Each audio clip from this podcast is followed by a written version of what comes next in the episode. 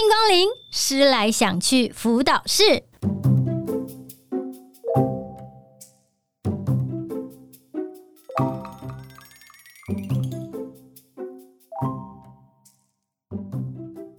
跟大家说一下，我以前啊，其实也是有写一些耽美小说。那时候其实一方面想说，我要满足自己的性癖跟性幻想；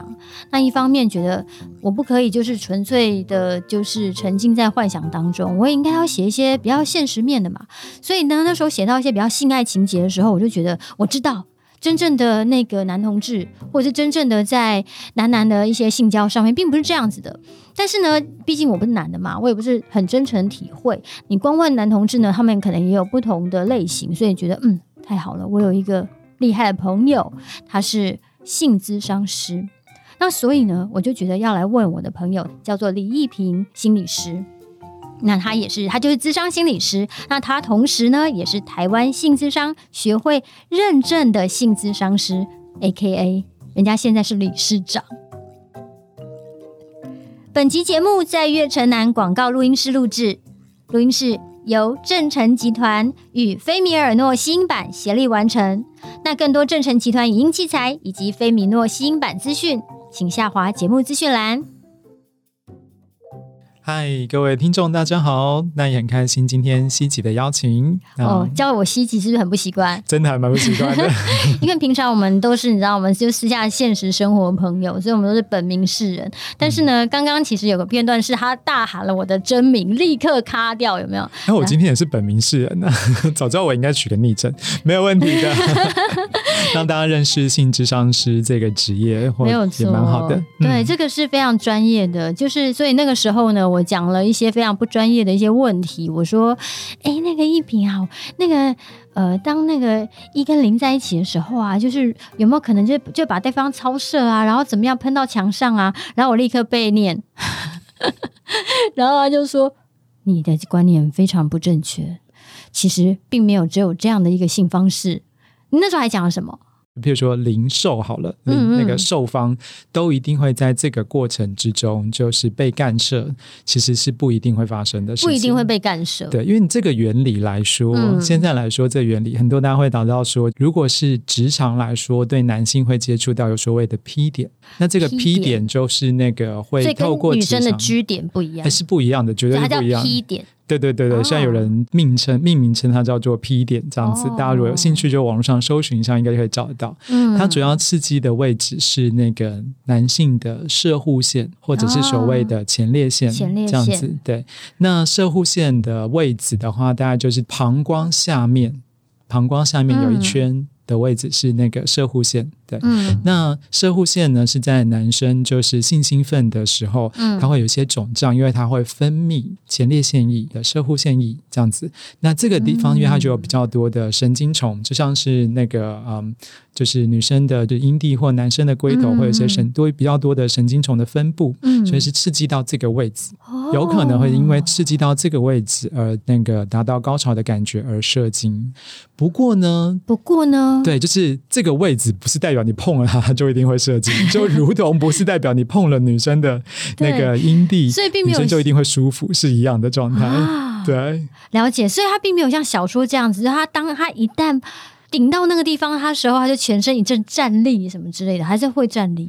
可能有些人会，对，可能有些人会，像你刚刚谈到女生的 G 点嘛，可能有些女生刚好就会碰到这个位置，然后又在发生性行为的状态，然后又她很喜欢这个人，看或她就是第一次接触到这个性爱的活动或怎样的部分，等等等的原因，那一次刚好特别明显的有感觉，是有可能的。对，但是也有可能就是都没感觉。也是很正常的，也是有可能。 对，所以没有什么谁厉不厉害这件事情啊，这真的是很重要的一件事对对对对，因为我们就是人类来说，会有感觉到欲望或性的部分，最多要解读的都还是大脑。对对对对，真的是刚刚讲到很重要两个字，人类。其实很多耽美作品跟漫画，我们都不觉得那是人类会发生的，对吧？有些漫画不是已经有要变成就是各种兽类的外星人，对，触角。但是光人类来讲，比如说我们就看到他们的性器官已经非常人能够就理解，比如说他们会说啊，顶到他的胃啦。好，然后或者是顶到他的哪里是有，那真的会死掉，对不对？应该会先送医吧，会先送医，没有什么顶到。对对对，所以他如果是职场，他最多可以顶到哪里呀？最多可以顶到哪里？职场还蛮长的，大概就是，可以顶到很里面。对啊，就是在职场吧，那也不会再到哪里。会肚子痛吗之类的？啊，有可能有些人会因此不舒服到就是肚子疼痛，因为有可能就是他并不习惯嘛。那毕竟就是他毕竟就是平常是那个职场的位置啊，对，他应该都不可能会进到职场在上面那一段是什么？我现在突然就是平常不会介绍，应该对对对，应该是大肠吧，对，大肠小肠不可能到这个位置，你中间还有大肠小肠才会到胃部吧，对啊，所以根本就是不可能的事情。很多的小说真的是跳脱生理的那个哦，因为可是也不是只有耽美会这样嘛，就是其实那个画给就是异性恋看的成人的漫画，其实也会啊，比如说就会描述说可以在就是那个射精，然后让女生就是那个肚子就越来越大，因为里面灌满了精液，哦，对对对对对，是不会发生的事啊，这样子。对，欸，真的，那男生的也有这样写，还会说他们顶到的时候从手都摸得出来他阴茎的形状，这是有可能吗？不太可能吧。手都摸得出来。如果他是在肛门进去，如果他发生的对象的那个阴茎是比较大的，是有可能，是有可能，就是比较靠近腹腔的那个，或者可能会有一点点这样子，对。哇，对，但是那个原来是可以的，哦，但是几率是不会到那么高的啦，不太可能都这样子，因为首先会，而且那个状态下是不是一定觉得舒服？本身就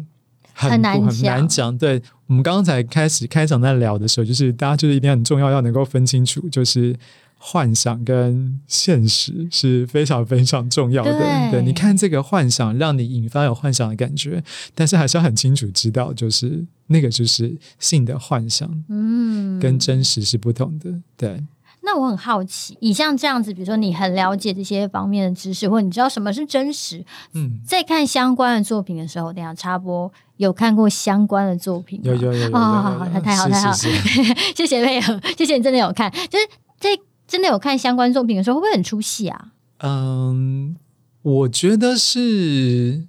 得是两个状态，就是有一些画得很夸张的，你确实还是会出戏一下这样子，但是有些时候你就知道他就是用夸张的方式在呈现某一种样态的性的样貌跟幻想。对，然后也会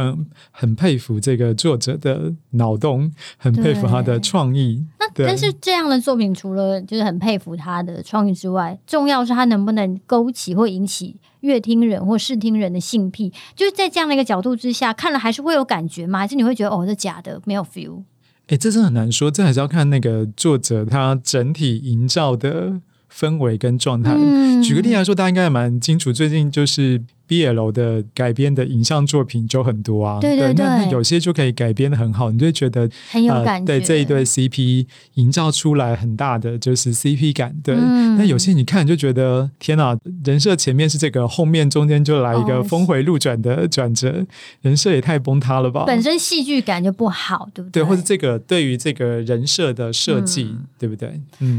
所以还是要回到他人设的感觉。那如果说假设这样子的影像作品它变成小说，它前面的氛围都营造非常好，然后它进入到性行为的部分突然太扯，会很影响你吗？但是你刚刚提到说那个幻想都出现了外星生物，那我可能就是出戏的几率就比较高了，是这样。所以触角不行是不是？对，我个人的这个性癖跟性偏好不会有的这个外星人，对，有这个部分的，但我个人不会有，这个部分这样子。但是对有些人来说，那个更大的性幻想它会引发就是更多的可能性，那我觉得那也是没有任何好坏。但如果你问我本人，就会觉得太出戏了，对，其实有时候这个东西也是慢慢的去开发，像比如说我上次有跟一平聊到 ABO， 你还记得吗？有，你当然有跟我讲到 ABO， 对，他就说把那个这个部分我们又，如果今天有听众刚好听到这段，然后你又没有想要逃走，想要听一下到底 ABO 是什么，顺便这边也讲一下，就是他把人类呢分成6种性别，那他会到了青春期之后呢，会开始分化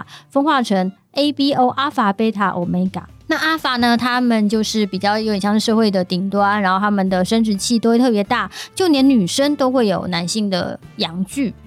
他的阿法是这样子，然后他当然就是有精子啦，能够让对方生小孩这样子。然后再来是贝塔，贝塔就是一般的，就是有点像是蜜蜂当中的工蜂啊，但他们也是可以怀孕受孕，但它几率就比较小。第三种是 Omega， 那 Omega 呢，它就是比较阴性一点的，那它有子宫，不管男性还是女性，它都有子宫。它会最引发就是在看耽美或者相关作品啊，甚至不仅是耽美哦，异性恋作品也有这样子的 ABO 的作品。Omega 他们有发情期，大概有点像女生的月经这样的感觉，但每一个月或者是有一段时间他们就会发情，发情就会身上会发出浓郁的某种香味，看它是什么香味，有可能是水果，有可能是花，有可能是某种奇怪的东西，鸡排会发出鸡排跟真奶的那个体味的。在台湾这边我们叫它费洛蒙，然后在中国这边叫做性激素。然后就会吸引阿法，贝塔是闻不到的。然后会吸引阿法，然后就会想要发生性关系，在那段时间受孕率是最高的。对，然后在那段时间因为发情的关系，所以他们会比较失控，然后很想要做这件事情。好，这个很多耽美作品或者很多这样的作品就在这里产生。那阿法会怎么样呢？阿法他们会有易感期，就会像雄性的，就是会特别占有欲特别强，然后呢他们会变得非常的幼稚，非常的依赖，然后也会很想要就是失去理智的发生这样的事情。重点是 Omega 会生小孩，但他们那时候我有给我朋友去看网络上找到的他们认为的男 Omega 的身体构造，还蛮奇妙的。反正就直肠进去里面转一个弯会有子宫，然后他们跟尿道有点分开，反正就有点无法理解。然后排泄又是另外一个再分叉到另外一个地方的口，我就把它当作是外星人啊，不是就会觉得外星人，但他们是在真实世界。是，在真实世界也有外星人，是没有看过《星际大战》吗？是。其实我一直很想要问，不管是问一平也好，或者问性諮商师，就是对于耽美这样的作品的存在，或 ABO 这样的作品的存在，以你的角度，你会怎么看啊？它有什么样的隐喻，或它有可能会让一般的人们在性这件事情上面投射了什么呢？我其实看 ABO 作品就比较少一点，所以刚刚听你就是正式的介绍，对，所以我回去有稍微看一下，但就是还没有看过这么正式的介绍，所以我猜我可能我的观点可能就是代表是我刚刚自己主观的就是感觉跟想法这样子，并不代表所有的或性諮商师都会这么评估或这样认为。我觉得我刚刚听你在描述的时候，我就想说，哇，这个就应该就是结合了对于那个各种主流的或生物的对于性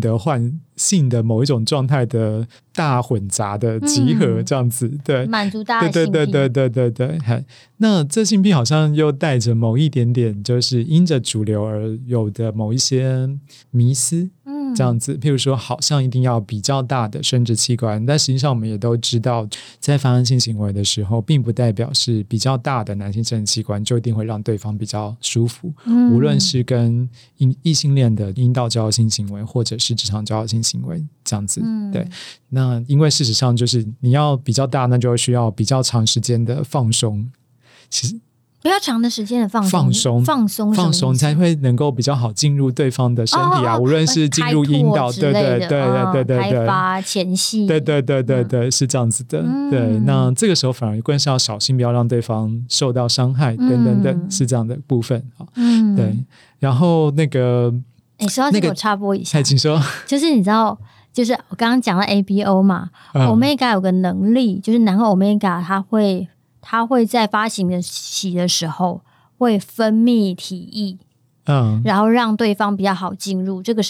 也是他们在 ABO 的世界观里面奇妙的生理构造。这听起来就是那个把那个女性的阴道会有分泌， 对，在兴奋的时候会有分泌的，就是放大混在一起了，对，而且它是放大版，因为它是发情期到的时候它会全身潮红，然后潮红之后就会开始大量分泌或流出来的那种啊，OK，不过那就回到一件事情，这迷思也会来自于跟那个对于女生是不是在性兴奋的时候一定会有阴道会有这么多的润滑分泌有关，因为这其实非常非常的因人而异。对啊，对，而且我就是之前就是看到那个国外有做过研究，就是你有性的生理反应，讲到女生就是拿一根稍微的棒状物或棍子，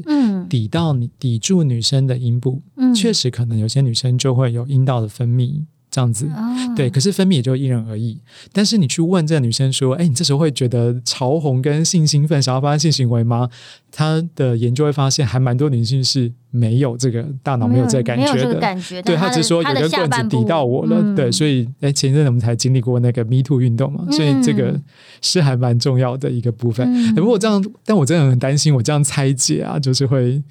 破坏了大家的想象重要的就是想象跟幻想，就呈现泼冷水的状态。对对，不过我觉得这还是重要的一件事情，就是那个区分幻想跟现实是蛮重要的一件事情。没错，就像是对我来讲，其实我也是还算有一点点尝试，但是即使如此，有时候想要抛开一切的时候，看到那种顶到位啊什么的，还是蛮快乐的。或是看到就是他就是多容纳什么，都知道这些东西都不合理，可是当你解放一切之后，就不要去想那么多，去纯粹的去欣赏，好，他就是在唬烂就没有关系。像比如说像以 ABO 来讲的话，我以前一开始是不喜欢 ABO 的，因为我会觉得太扯，而且它太复制那种异性恋的那种强弱的那种感觉。那后来我一开始是看了什么 AA 恋，就是觉得这好像比较可以接受，就是他会用什么 AA 的那样的方式，或是比较有点跳脱框架。后来发现 ABO 有趣的地方在于它的设定，就是他们可能会像我看过一个作品，它是它有点像是机甲的世界，然后机甲就是那种星际战警那种机甲吧，还是什么的，我知道机甲世界。然后他们呢，就是只要打赢对方，你就可以吸收对方的能量变成 Alpha。对，那个是成年的时候会打那么一场，然后我就觉得这样也可以，好像很有趣。我把比如说在性别当中，我如果打赢这个男的，或打赢这个人，我就会变成另外一个性别。这也是一种很有趣的一种设定。是是是，那他可能也在让大家有更多的可能性吧。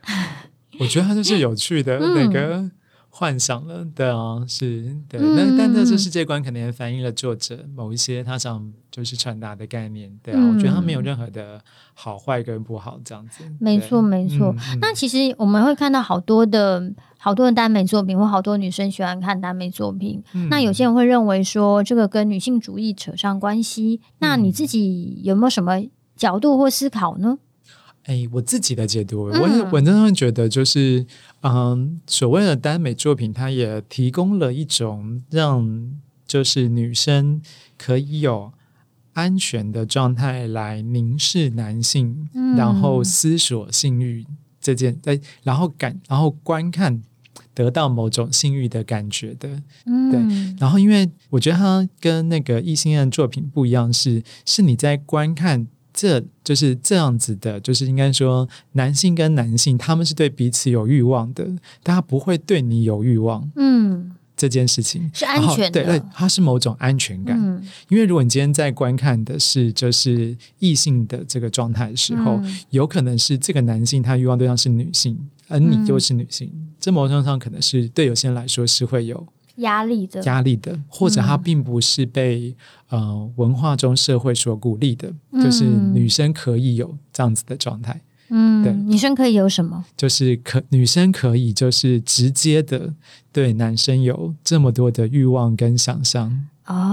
对，那我说我的欲望很长。对对，男生说可能会相对来说比较容易被接受，但是女生来说，在我们现在的那个观点，现在我们的文化观点来说，已经逐渐越来越多可以有看到这样子的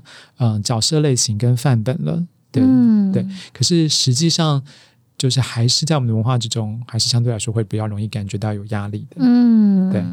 那所以其实在看耽美的时候，我们听到女性凝视，就是用女生的角度，或是用一些比较阴性的角度去看待，她会觉得好像比较不会觉得是我是被看的。如果我今天是看言情的小说或言情的漫画，里面的女生好像就会变成是大家会去评价那个女生长得漂不漂亮啦，或怎么样的。但是今天只要我的性别没有存在在里面，我就不会被评价。这只是我的一个看法。当然另外一个就是你看到就是两个男生有暧昧的互动，然后对对对，就是两个让你觉得看起来就是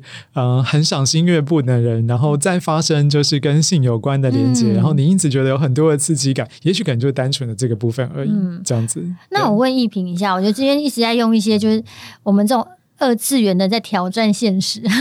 像比如说你有听过很多人他们在耽美作品会讲到攻受，攻方跟受方，那其实事实上我们好像知道男同志里面并没有分那么清楚，对吗？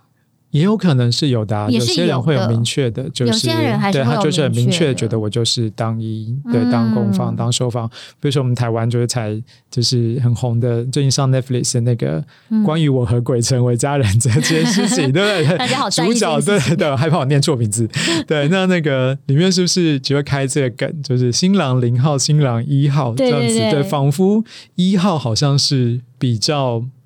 优秀的那一方，对不对？就是里面主角会有就觉得我不要是新郎零号，我要是一号这样子。对，有时候他还是会有这一个迷思在这个里面，好像是受方就是比较弱的，对。但就像你刚才描述那个 ABO 作品一样，就是究竟那个所谓的接收方，他是不是一定都是弱者？对。其实就像是我们现在对于女性在性上面有更多的研究一样，也就会发现很多时候并不是的。就像比如说我们以身的那个新的研究就会发现说，并不是像我们以往小时候的绘本的什么小薇向前冲说都是那个精子努力，然后最优秀的精子，对啊，现在新的那个研究就会发现是说，其实那个人类的性的生殖来说，也是同时是阴道会有筛选，他觉得哪个精子是适合的，阴道还是卵子在筛选都有，它就是女性的生殖系统嘛，是有，它并不是这么的被动的。是，而且就是到了最后，一群精子在那颗卵子前面的时候，是最后就是卵子会筛选，他觉得哪一个是适合的精子，让它进入他们做精卵的结合。也就是说，并不是今天像男生他们受孕成功的时候，他们会说那是因为我很强，我很厉害，对，而是女生也可以说没有，还要看我爽不爽，让你出来。是一个彼此竞争。筛选也是一个彼此合作的历程，对，就后来新的研究会发现，那为什么过去都会是只有是认为是就是男性这一方的观点，是因为过去蛮多的研究学者都是生理男性、异性恋男性，那他当他看到这个生理现象，他自然就会用他的观点在解读。但是在我们在很多现在就是已经不是现在，就是已经十几年左右说，已经越来越多的就是女性的科学家跟女性研究者，那么就有不同的观点来解读我们看到的状态。更何况我们现在仪器可以看到的实际上的就会一个是更明确，可以看到的更多这样子。哇，这个观点其实我是第一次听这么详细的说法，然后我觉得这很有趣，就是有一种就是对啊，也不是你说你厉害就算好不好。我其实会觉得就是也许观点有听到的就是你是创作者的话，或许你们也可以再演变出更有趣的就是双方的互动是这样子。对，因为之前都会因为小说作品啊或漫画都会用这种方式啊，男生怎么样很强悍，现在也就是没有就是女性这边或者是今天也许受方的这边，对，就如果讲说是受方一定都是弱势嘛，就我们在讲就是 BDSM 的族群里面，究竟一定是那个 M， 对 N 一定都是弱势嘛？很多时候也不一定的，有时候那个 N 也是里面重要的主导者。对啊，我好开心你提到这个，是 S 在服务这样子。你怎么知道我接下来要讲这个议题？你怎么知道我接下来的访问的对象就是要谈这个？对，的确是这样。因为我也是有听过，就是没有，其实 S 它就是呈现一个服务员的状态。对啊，你怎么确定到底哪一方是服务员，哪一方是被服务？被享受，他是享受的。对啊，是这个状态，的确是这样。难怪我其实那时候不知道看哪一个说法是说，其实很多人很喜欢当 M， 那是因为他们觉得是轻松的。对啊，然后就交给那个 S 去做所有的事。对，你们下集会聊，就应该就有机会聊到这个。对，我们会聊一些，对，还蛮有趣的。对，所以回到说，也许刚刚那个新的科学观点，可以帮助大家在创作的时候有更多的多元可能性。那下次再问你这些莫名其妙天马行空的东西，不要再念我了好吗？这可能没办法保证。如果你问我，然后我觉得好像还是可以提供你一些不一样的观点。对，对那个时候，但你也可以跟我说，就是不要打破我的幻想。没错，没错。那时候讲完之后就觉得，哼，姐嗨，但是还是很开心，还有跟我讲这些，因为其实也是需要有时候提醒一下，创作有一些创作的社会责任，对，希望啦。啊，我觉得其实是蛮重要的一件事情，就是还是我前面在说的，就是能够区分现实跟幻想这样子。对，因为在我们实务上面，就是也会听过，就刚好可能也许就是创作者或是看到这些作品的女性，她后来是异性恋者，后来交了男朋友这样子，所以她就认为说，她交往的男性应该也可以像漫画里面的。这个男性会有这些感觉，他的男朋友是可以被开发的啊，对，是这样子的。你说腐女吗？对对对，可是就很快乐的想要去开发男友，可是他的男友可能并没有想被开发，对。但如果他刚好招到一个就是个性相对比较温和或愿意配合的，那过程中也许他用他错误的幻想的方式去对待他，会伤害到他，可能就是会伤害到这个人，是这样子的状态。对，很像是我会犯的错误。是这样，没有没有没有，但是我就只是想想而已，也没有真的敢这样。我相信你一定是能够区分现实跟幻想的，这个状态幻想是没有问题，但是如果是在这过程中你真的是实践而没有机会去理清真实的部分跟状态的时候，确实可能就会对于你们的关系或对于这个男性就可能是会受到伤害的。对，然后你要说这个男性在受到伤害，在目前环境会再困难一点，会觉得他是关系中的被受暴者。对耶，这是很难的一件事情。这样子，反正我有听过一些案例，对这个男性来说，他就觉得他的比较适合就是他的交往对象很怪，这样就好了。他要定义自己是一个在伴侣关系中的受害者，其实反而不一定适合他。也许那过程中反而是更挫折的。不过回到来说，我就觉得说，就是我觉得大家就是还是要能够区分真实的互动，就像是我们还是会说，就是像是成人影片，它就是提供各式各样的幻想，对，创作也是提供各式各样的幻想。如果是在跟另外一个人发生性上面的互动的时候，我们会有基础的知识，知道怎么样不要让自己跟对方受伤，然后可以跟对方讨论，对。没有一定要有插入式的性行为都是重要的，没错，因为其实现在有蛮多的小学生还有国中生，他们有在看一些耽美作品，有时候其实也在想，那你们有一些对男性的身体的学习竟然是从上面来的，因为他们会从这上面看到更多的男生的身体的，因为其实反而言情的没那么多，然后会不会有一些错误的概念，那如果再长大一点，然后很有可能会发生你刚刚说像你刚刚说的事情。其实也不，我们也不会这样推论，我只是期待就是这个部分的，我们就期待我们的台湾的性教育，就是让大家就是可以，大家都要有基础的知识，而不是只有单纯的基础的性生理上面的知识，跟性基础的在性互动上面的知识是蛮重要的。对，当然就想说，我就是只想要留在幻想之中，并没有想要触碰对方的身体，或者是也没有要教育谁，对，要教育谁，或者是那个我就是跟对方互动，我也没有想跟另外一个人交往，这也是非常好的，因为我们大家可以觉得，我觉得自我认同我是一个无性恋也没有问题，没错没错，是这样子的。但还有可能一种说法是，有没有可能当他越了解真正的真实，就是他学的越多，知道越多。假设今天一平你是一个创作者，或者你是一个BL 小说家或干嘛，也许你写出来的作品会更精彩呢，因为你可能会真的知道更多不同的可能性。对啊对啊，像你刚刚讲的那个，对，就是当有一些新的观点进来的时候，也许在创作上面会有更多不同的可能性，我们就不用只有重复某一种主流的刻板文化或者性的快感，它可能你会写出来更多你知道的。对啊，你可以描述一个他们就即使是攻受，然后但他没有一定需要到就是一定要发展到一定要谁哪一方进入哪一方，然后一定要有射精，一定要可以填满对方。如果我看一些最近好厉害的那个就是腐剧或者是 BL 作品，对啊，很多时候那个他们里面完全没有像这样子直接的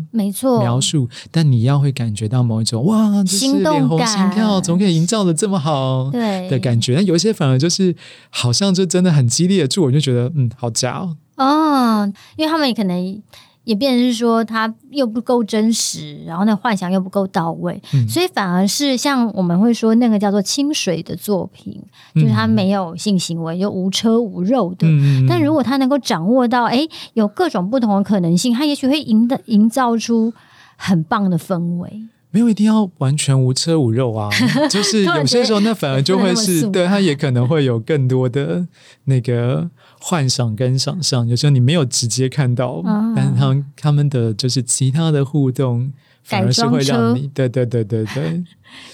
因为有些人的欲望是在那个幻想准备要开始的过程，而不是那个性行为，不是真的吃下去的那一口是闻香，是有可能是你在料理，就像你做菜来说的话，就是你在料理备菜，你去买这些东西准备计划做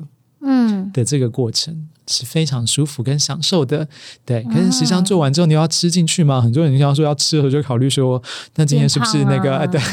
那个精致的糖类太多啦，碳水是不是太多啦，等等对是这样的。会享受买车选购的过程，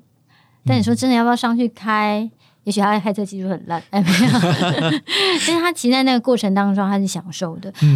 所以的确在作品上面啊，或这些东西有更多的可能性，然后也看到就是到底真实是什么，然后在真实之外我们怎么样去融合要我们幻想。然后就是像有的作品我会觉得比较害怕，就是他形容的有些都是你一看就知道很假，就顶到位你就知道那是假的，你也不会真的去相信，但有些他们的概念或他们的形容或者他们在形容的关系会有一种洗脑的作用，就是以为那个是真实，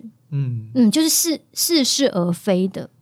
对，像比如说刚刚说的那种性的愉悦，它好像是真的没错，他们会有刚交的一样的过程，它的确有前列腺，它的确有超射的可能性，但一定是这样吗？但它却营造了好像只有这样子的可能性，那就有点可惜，就是反而是被限制了这样子。那如果真的不太清楚，我就会觉得是在这个时代来说，就是资讯的时代，就是你会需要可以筛选跟过滤知识，是另外一个重要的能力吗？对，大家要学会到底什么。当你不清楚的时候，也知道会怎么样可以找到资讯去求助这样子，对啊。那我现在想要再问，跳开回来性谘商这件事情，因为其实我知道很多人他们会混淆性谘商师跟性治疗师，那我可不可以请一平介绍一下这件事情，他们的差别在哪里？然后性谘商师都在做什么呢？其实单纯来说的话，就是性谘商师，我们的性谘商师的话，就会是以谘商心理师或临床心理师先有这个证照为主体，接下来再有受过性谘商相关的训练，才会成为所谓的性谘商师这样子。那性治疗师就可能不一定了，有可能他是护理师，或是其他的背景，在这个地方受的不一样的训练。对。那在谘商的过程当中，如果所谓的性谘商，到底什么叫性谘商？如果是我们台湾性谘商学会这边所认定的，就是我们会更看到是影响一个人的性的状态，是包含了知识，包含了他的发展，包含了他的经验。那如果还有伴侣的话，跟他伴侣的互动，是这一堆东西混合所整合的一个状态，它不是只有单纯的某一个要完成的技术。所以我们性谘商师同时会有三个重要的角色的位置，就是教育的位置，就是有时候提供正确的知识，像我们今天稍微聊到的一些。那也可能会有教练的位置，有些时候你要如何营造某一些就是操作的技术，操作技术不是只有在性上面操作技术，还包含了营造气氛，如何性沟通都是技术，这个能力其实会是教练的位置。对，那有可能会受到就是我们觉得性应该要是如何，或是过去某些经验，也许是太好的经验，或者是创伤的经验，而影响到目前的性关系，那这个就会是跟心理的部分再多一些的整理。所以我们其实会觉得性谘商师会是更融合这三个部分，整体来看怎么样才是融合你的发展，以及目前想要经验跟体验到性的互动。那每一个人其实都非常的多元跟不一样，那我们整理出你想要的位置，然后朝你想要的位置来帮助你增加或者是在拓展你想要达到这个位置需要具备的能力，而并不是只有解决问题。讲到一个很重要，就是很多人在谘商的时候都会抱着解决问题的心情，这很自然啊，大家通常都是有想到问题，对，想要去解决它。但是你刚刚提到的就是它除了解决之外还有什么是很重要的，就是能够去当中去做一些拓展。我们觉得像我们的那个主要的观点来自于我们的执行长与教育心理师的，他就会是说、让我们发展，让发展可以回到发展，对，就是回到就是属于你现在此时此刻的状态。嗯，对，就比如说其实有很多的伴侣就是对他们来说最好的性互动就是不要有性互动哦，对啊，也许这还是最适合他们的状态，这也是一种可能性，并不是性、大家说的婚姻当中性最重要或什么是性最重要。对，如果就是很多时候你就受到了文化观点是说没有了性对方就一定会就是喜欢上别人，我的关系就要分崩离析了、这样子，对，因此你要反而这才是让你们关系最辛苦的、像前面一直在提到的，你觉得性一定要有插入性行为，但是也许对你们双方来说都觉得更满意的部分其实是前面的语言的调情啊、互动啊、身体的抚触啊、其实反而是这些部分。对，所以通常会去，因为像比如说大家会知道找咨商啦，或者要去就是觉得自己怪怪的要去找咨商师，那有没有什么样的情况之下我会比较建议说这个会是列在性咨商的范围，还是其实不用区分就去找这样子就好了？不论你真的觉得就是想要找就是有那个性咨商专场，就可以看一下这个心理师他有没有或他的在他的专场上面写出他的性咨商或是性相关议题的专场这样子。只要跟性有关系的，对，那就看他就是怎么样呈现他自己，这样就蛮重要的。那另外我通常还是会想要跟大家说，如果你会需要使用到咨商的资源记得一件事情，咨商师他就是一个重要的辅具，就像是我们去看医师也是一样，就是你是把专业当作来认识你跟了解你的重要的辅助的用具，并不代表是要用这个专业来评价你，这件事情是非常重要的。所以有可能就是刚好你跟这个咨商师或这个专业的人员他的观点跟你不合而已，那不代表你就要第一个事情就认为是自己有问题，也许你可以再多看其他的来评估下哪一个咨商师是跟你更适合的，这非常重要。因为很多人在脆弱的时候如果刚好又遇到不适合的咨商师，很容易会让他自己更自我质疑跟怀疑。所以刚才一平讲到一句话我觉得很棒，就是不是说他们是辅具、或者是他们是来帮助自己的，那在这过程当中并不是今天给对方一个权利来去评价自己，来从对方身上看到自己，而是跟他们在互动或在工作的时候，就是他们在帮忙的时候是能够带给自己力量的。那如果说这个好像不是那么适合，还可以再看看其他的人，看看哪一个咨商师跟自己调性合得来，然后是觉得舒服的，然后自己能够觉得是变得更好的。这样比较不会像有时候好像谈一谈没有办法收拾就会很危险哦，这当然是最重要的一件事情了。对啊，但是还是会强调一下，就是咨商不代表一定都会是愉快的，有可能是我们更认识真实的自己，会经历某一段时间的混乱是很自然的一件事情，就拨开的过程当中会有点辛苦。 对，就像是我们有幻想被打破的时候那一瞬间有点辛苦，希望今天也许在这个破坏之后会让大家就是再产生更多创作的可能性跟幻想的可能性哦。就希望能够借由这个节目有更多的灵感。是好，那今天就谢谢一平，谢谢大家，性咨商师，拜拜。